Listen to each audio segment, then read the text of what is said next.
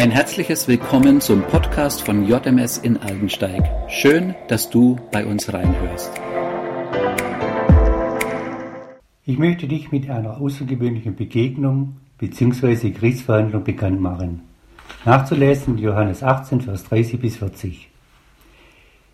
Ich habe immer mit den Texten der Verurteilung und Kreuzigung Jesu große Probleme gehabt, obwohl sie zum Heilsplan Gottes gehören. Meine Reaktion war immer sehr schnell zur Auferstehung überzuwechseln.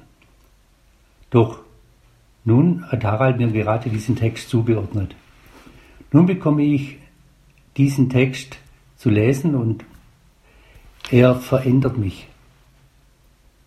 Jesus begegnet mir in seinem Verhalten und hat mich ergriffen. Kurz zur Vorgeschichte.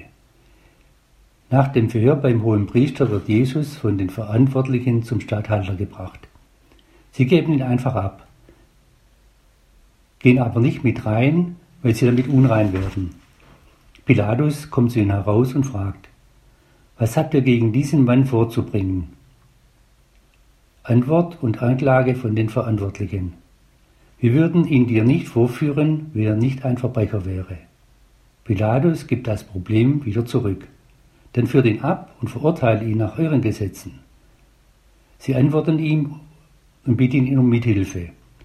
Unser Gesetz erlaubt uns nicht, jemanden hinzurichten. Sie sind in ihrer Gesetzlichkeit gefangen. Wie begrenzt ist ihr Verhalten? Sie sind getrieben von dem starken Willen, Jesus zu töten und loszuwerden. Und nun beginnt eine außergewöhnliche Gerichtsverhandlung. Pilatus beginnt sie mit einer Frage. Bist du der König der Juden? Warum stellt Pilatus die Frage? Weil er unsicher ist oder weil er keinen Ansatzpunkt hat? Jesus antwortet mit einer Gegenfrage und spricht Pilatus persönlich an. Bist du selbst auf die Frage gekommen? Oder haben andere dir von ihr erzählt? Jesus kommt hier schnell von der Anklage zur persönlichen Begegnung mit Pilatus. Hier geht es nicht mehr um ein Gerichtsverfahren, sondern um eine Begegnung zwischen Pilatus und Jesus. Vom Gerichtsverfahren zur persönlichen Begegnung. Pilatus Antwort beginnt dann sehr persönlich. Bin ich etwa ein Jude? Ich verstehe es nicht. Dein eigenes Volk, ihre oberen Priester, haben dich hergebracht. Warum? Was hast du getan? Er beginnt mit der Situation sich auseinanderzusetzen, versucht zu verstehen, aber er kommt nicht weiter. Jesus antwortet ihm und holt ihn ab. Mein Reich ist nicht von dieser Welt. Wenn es so wäre, hätten meine Jünger für mich gekämpft, als ich verhaftet wurde. Aber mein Königreich ist nicht von dieser Welt. Jesus hat ihn abgeholt und öffnet ihm eine göttliche Welt. Pilatus erkennt, dann bist du also doch ein König, wenn auch nicht so, wie ich es verstehe. Jesus spiegelt ihm seine Antwort. Du sagst es. Ich bin ein König. Du hast recht. Jesus spricht es deutlich aus und bestätigt ihn.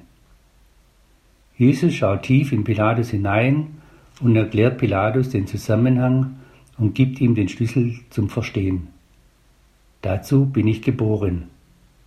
Ich bin gekommen, um der Welt die Wahrheit zu, zu bringen.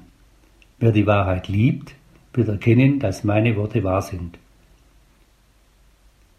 Pilatus windet sich mit einer Gegenfrage aus der persönlichen Begegnung mit Jesus heraus. Was ist Wahrheit? Er hat den Schlüssel verpasst. Was ist der Schlüssel zur Wahrheit? Jesus sagt, wer die Wahrheit liebt. Und das gilt bis heute.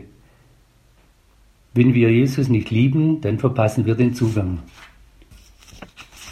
Pilatus kommt dann zur weltlichen Erkenntnis, er ist keines Verbrechens schuldig. Er ist wieder zurückgefallen in seine Ebene. Und Pilatus kommt hier in eine Zwickmühle. Er erkennt die Situation, hat aber nicht den Mut dagegen zu steuern. Pilatus gibt Jesus den Verantwortlichen zurück, damit sie die Kreuzigung durchführen können. Aber wie geduldig ist Jesus mit Pilatus umgegangen? Wie viel Liebe steckt in dieser Begegnung? Jesus ist seinem weltlichen Richter persönlich begegnet und hat um ihn gerungen. Es geht Jesus hier nicht um das Urteil, sondern um den Menschen Pilatus. Das hat sich bis heute nicht geändert. Jesus geht es um dich und mich. Er will dir heute begegnen und der Schlüssel dazu ist die Liebe. Wer die Wahrheit liebt. Er geht heute mit dir durch diesen Tag und möchte dir seine Liebe zeigen.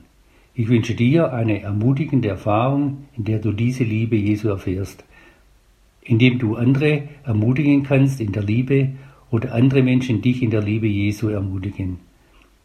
In diesem Sinne mit der Liebe Jesu, die in uns gelegt ist, wünsche ich dir einen erlebnisreichen Tag.